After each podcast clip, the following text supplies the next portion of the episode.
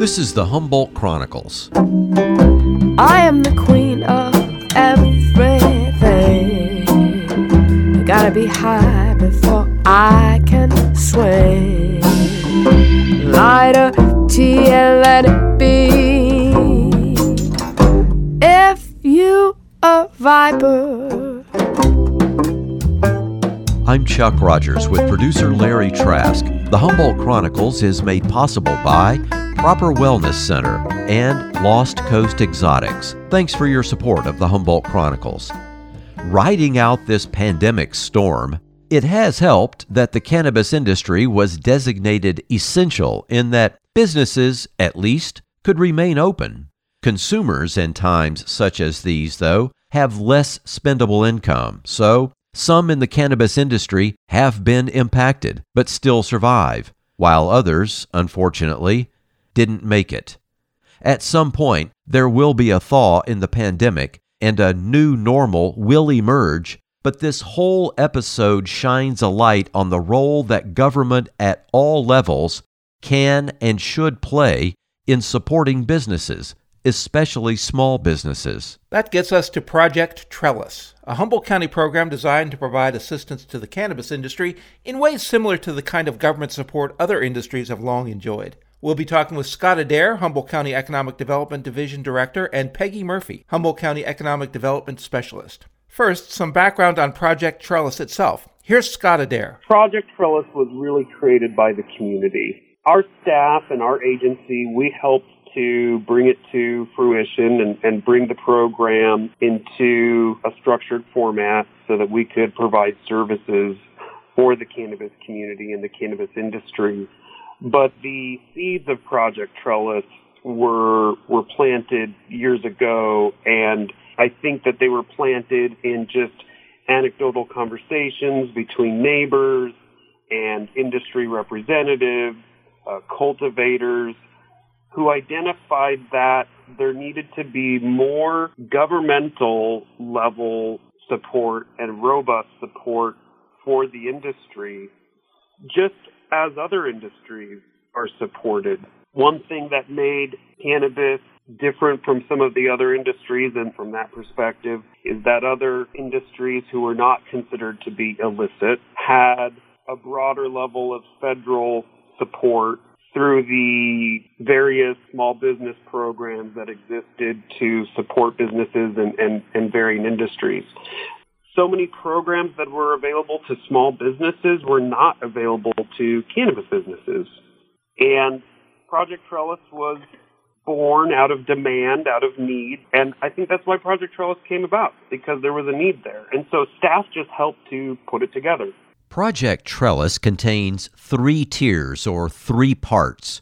One, a micro grant program, small grants geared toward cannabis operators. Two, a marketing program, not fully launched yet, but a marketing initiative could be underway in the next couple of months or so. And three, an equity program in partnership with the state of California to support individuals in the cannabis industry who've been negatively impacted by the criminalization of cannabis or the war on drugs. Here again is Scott Adair, followed by Peggy Murphy. They're definitely connected and yet distinct. Uh, I think that they are um, patches on the same quilt the microgrant program is truly a bread and butter grant support assistance program and mirrors many other small business grant programs that exist for, for other industries.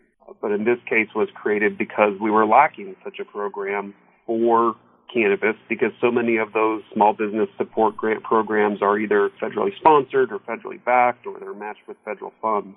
The marketing program is really designed to put Humboldt on the map and to put Humboldt in a strategic position whereby we can protect and also uh, increase our market share in the industry. And that will become, I think, especially critical um, as we do move toward nationalization. And of course, uh, that program was based on a very comprehensive, uh, deep dive uh, analysis that uh, our agency contracted with the cannabis industry group to put that marketing assessment together for us so that we could use that as a foundation for building that marketing program.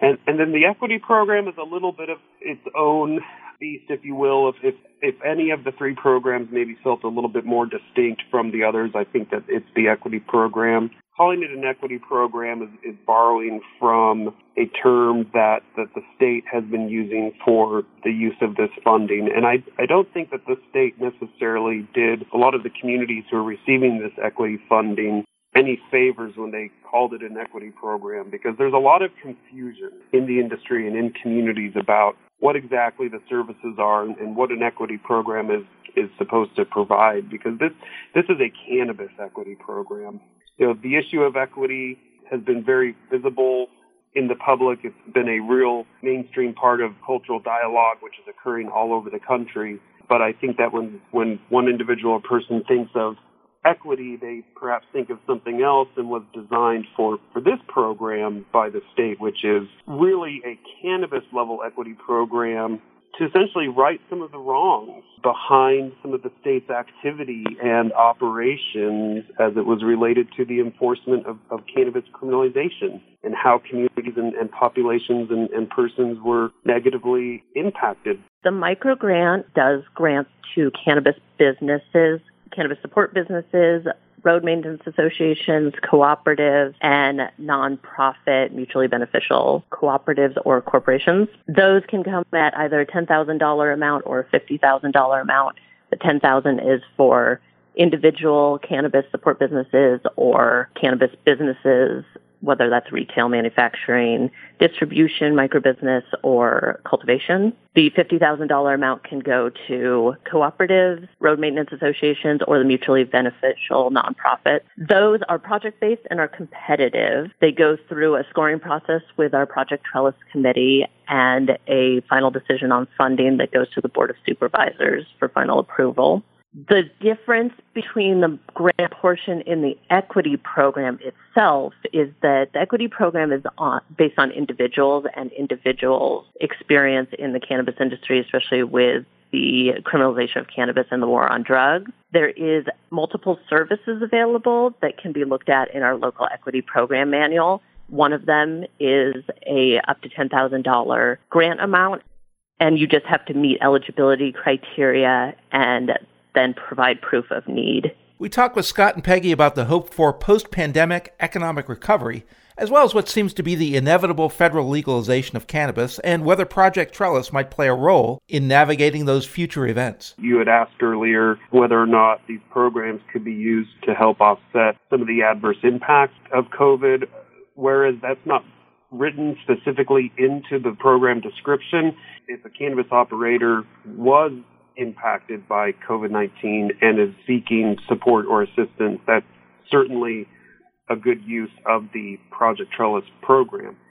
And I have a suspicion that this program might also be the, the, primary support vehicle which will support the industry through nationalization.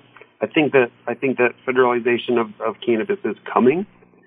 Uh, usually starts at the state level first, you know, like so many other um, grassroots initiatives, and I, I, think that we're heading there. And so I'm hopeful and excited that Project Trellis can also play a role in strengthening our own counties, um, cannabis operators, and our own cannabis industry, so that we're prepared to hit the ground running when nationalization occurs.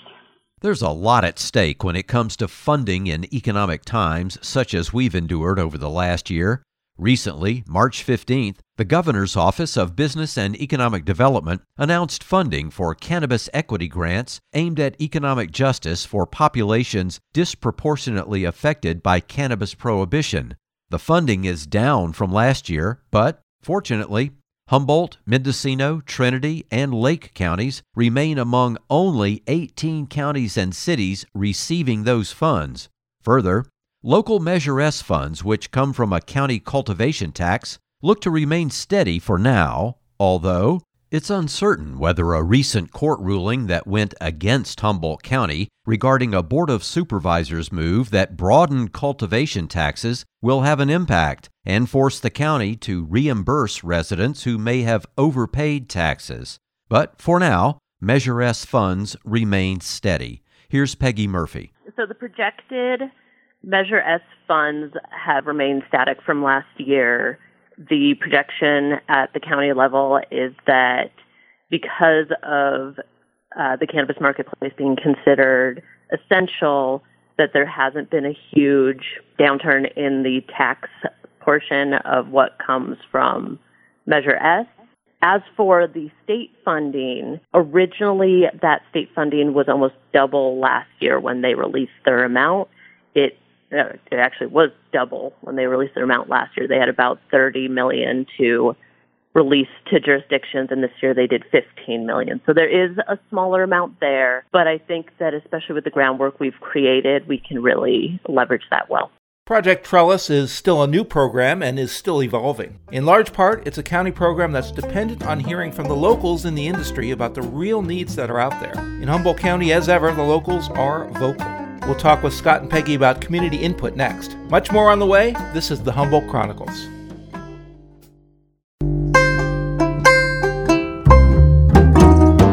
Welcome back to the Humboldt Chronicles. If you're just joining us, we're exploring Project Trellis, a Humboldt County program aiming to provide support to the cannabis industry and those working in it. We're speaking with Scott Adair, Humboldt County Economic Development Division Director, and Peggy Murphy, Humboldt County Economic Development Specialist. One of the things that became clear to us as we talked with Scott and Peggy is that there does seem to be some substantial local latitude in at least two of the three Project Trellis programs microgrants and marketing. That means locals in the cannabis business have the opportunity to help guide the direction of those two arms of the program, and community input seems to be not only welcome, but necessary. Scott Adair and Peggy Murphy explain. It's important to note the varying levels of control over the, the, the different programs. The marketing program and the microgrant program are funded entirely from Measure S, and the county has latitude and flexibility over establishing what the eligibility criteria and requirements are.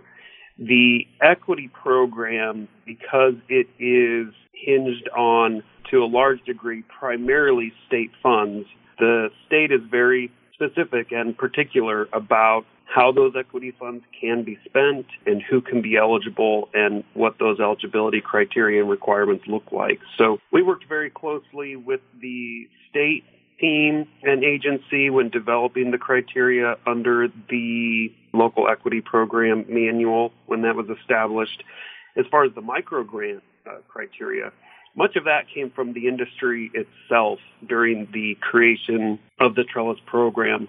Uh, we went out into the community and we met with uh, the cannabis community and met with cultivators, and in some cases one on one, in other cases uh, in, in groups at large meetings to find out from the community so that it was a stakeholder driven process, just what the needs were and then built the criteria around those needs. And and then the, the board of supervisors who ultimately um, had final say in approval of the program and of the, the funding for that program also had some specific ideas or thoughts concerning, you know, how funding should be spent and, and, and that impacted eligibility as well. And they're ever changing and that's something that I do want to make clear is that these programs are meant to exist to provide support for a community and an industry which is ever changing and therefore the programs should change to, to meet those needs. And what the use of funds and, and criteria for the use of those funds might look like today may not necessarily be what is needed this time next year. And it's been challenging to to have more outreach into the community during COVID nineteen, but we, we do try to continue to reach into the community and solicit that stakeholder feedback so that we can continue to revise and improve the, the program and the process. And, and that's also why we have a, a citizen advisory committee, which has been established uh, to help oversee these programs. In, in some cases, they have a real direct level of oversight. In other cases, it's just more in an advisory capacity so that this continues to be a community driven process. It strikes me that community input would be something that would help drive an organic kind of atmosphere and allow the project to evolve as the needs of the local industry evolve. And the question is, are you getting good community input? Are people eager to be uh, involved? How is that going? I know that on a daily basis, I take multiple calls from community members that either have questions or want to give feedback. I keep an ongoing list of suggestions and ideas. I've also participated in quite a few conversations with organizations about potential for changes, development, and something we've been talking quite a bit about is starting more community outreach in the sense of community roundtables. Hopefully this summer, it'd be really nice if we could do those in person, but if Zoom is the option, then I think that's the way it'll go. But absolutely, I think that the community feedback is necessary and some of the items, especially the state funded items, really need a good framework of what the state is requiring. So a lot of the conversations at this point have been educational um, so that people can make suggestions that we can put to use that could really help. There is another somewhat spread out community to talk about a group of counties and cities around the state. As we mentioned earlier, Humboldt is one of only 18 counties and cities in California receiving state funds for the Cannabis Equity Grant Program. Although there's no formal meeting of the minds among the jurisdictions receiving the funding, there are discussions ongoing and some trading of ideas as these still new programs continue to find their way. As far as the equity program, there are quite a few jurisdictions throughout the state. They all vary slightly. For example, some are metropolitan populations and metropolitan jurisdictions. Others are covering just unincorporated aspects of counties. In the six months I've been here, I've spoken to quite a few of the jurisdictions at this time, there's no group that I know of that is discussing these on a regular basis, but there has been conversations, and I hope in the future we have more of them. Just ahead, a peek into the future. We'll look at the local learning curve, at government deliverables, and at a plan to market the Humboldt cannabis industry here, there, and everywhere. It's all next when the Humboldt Chronicles continues.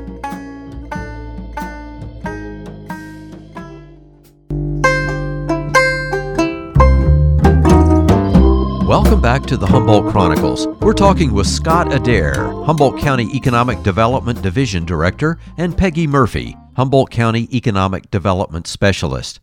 One way for government agencies to prove their worth is through deliverables goods and services that positively impact a community and its residents. Deliverables can be tangible or intangible, they're measurable, quantifiable, or usable. The grants and marketing services we've been talking about so far are good examples of deliverables to the cannabis industry. Other deliverables can potentially impact the county beyond the cannabis industry. For example, road maintenance associations are eligible for Project Trellis grants. At first, that seems incongruous. Why road associations? We asked Scott Adair how this came about. This proposed use of the funding came out of the initial proposal of Project Trellis to the Board of Supervisors and also based on some conversation with cannabis operators and, and, cultivators who, who shared with us that many of these cultivation sites, because they were once illicit and hidden and intended to be remote, are now located in areas where road improvement is desperately needed. And the idea of using Project Trellis funding to support and promote road associations was to, uh, one, provide a, an avenue for use of that funding which could um, address that need, uh, but also, two, to encourage communities and, and, residents and cultivators to, to come together and work together to, to form these associations and that's something that we continue to, to work on and refine as we continue to make improvements to the program and, and to those definitions and to the eligibility criteria. However, not all bumpy roads in Humboldt are literal, and they're not all up in the hills. Project Trellis itself had a bit of a rough ride following the first round of grants that were announced in May of last year. One of the grantees was subsequently deemed ineligible for the award, resulting in a re award of the grant to a different, though related, entity. Of course, the benefit of working through issues like that is that it's another step up on the learning curve. It's not unusual for questions and misunderstandings to arise in the first few years of a program's development. As administrators and constituents learn more about the program's capabilities relative to the community's needs, things begin to smooth out a bit. Here again is Scott Adair. Some of those issues or concerns that came out of the, the first micro grant round were related to or surrounding a, a lack of better definitions. And as we grow the program, it will, it will be easier to define some of that criteria and also to learn from the community what it is that they're looking for or they need in terms of better program clarification. We were able to work through those issues uh, we worked with the the applicant directly, and, and we came to an, an, amicable resolution. And so I feel good about where we ended in that conversation. Uh, but but I also know, and I think that they know, and others in the industry realize that this this is a new program, and uh, we are going to uncover room for improvement as we continue with, with program administration. I would imagine we will continually see ways that we can improve and refine the program. And that's, that's part of the process. We're happy to continue to, to drive those conversations. Here's something to keep an eye on, and I know we'll be watching this the marketing of Humboldt County cannabis. Sometime soon, perhaps within the next 60 days, a request for proposals will be issued by Project Trellis, seeking input on the best way to market our cannabis industry and the best use of marketing funds. Proposals will be based on a marketing assessment overseen by Project Trellis and recently conducted by the Humboldt County Growers Alliance. The aim is to properly position Humboldt cannabis products and services locally, statewide, and eventually nationally with an eye towards local, sustainable economic development. Once again, Scott Adair. We will be issuing a request for proposals and encouraging local nonprofit organizations or a partnership of nonprofit organizations to provide proposals to the county for administering the marketing services using the HCGA's Humboldt County Marketing Assessment as the strategic guide or playbook, if you will, uh, for those marketing initiatives and those marketing strategies. Our hope and our goal is to be able to release that within the next 60 days, and then we will solicit proposals and then bring those in house for review, and we'll go through a, a screening and deliberative process, and uh, likely be using our Project Trellis committee to help support that initiative. By the way, for a refresher on that HCGA marketing assessment, our October the 21st, 2020 Humboldt Chronicles took a close look at it. You'll find that show archived at 941lounge.com. I'm Chuck Rogers with producer Larry Trask. This edition of the Humboldt Chronicles will be posted soon at 941lounge.com, at lostcoastoutpost.com, and at Apple Podcasts for listening and downloading. Thanks to our guests who are working on Project Trellis, Scott Adair and Peggy Murphy. Finally, much appreciation to our sponsors, Proper Wellness Center and Lost Coast Exotics. We'll be back with the Humboldt Chronicles at 6 p.m. on the third Wednesday of April. So, we'll see you next time, April the 21st at 6 p.m.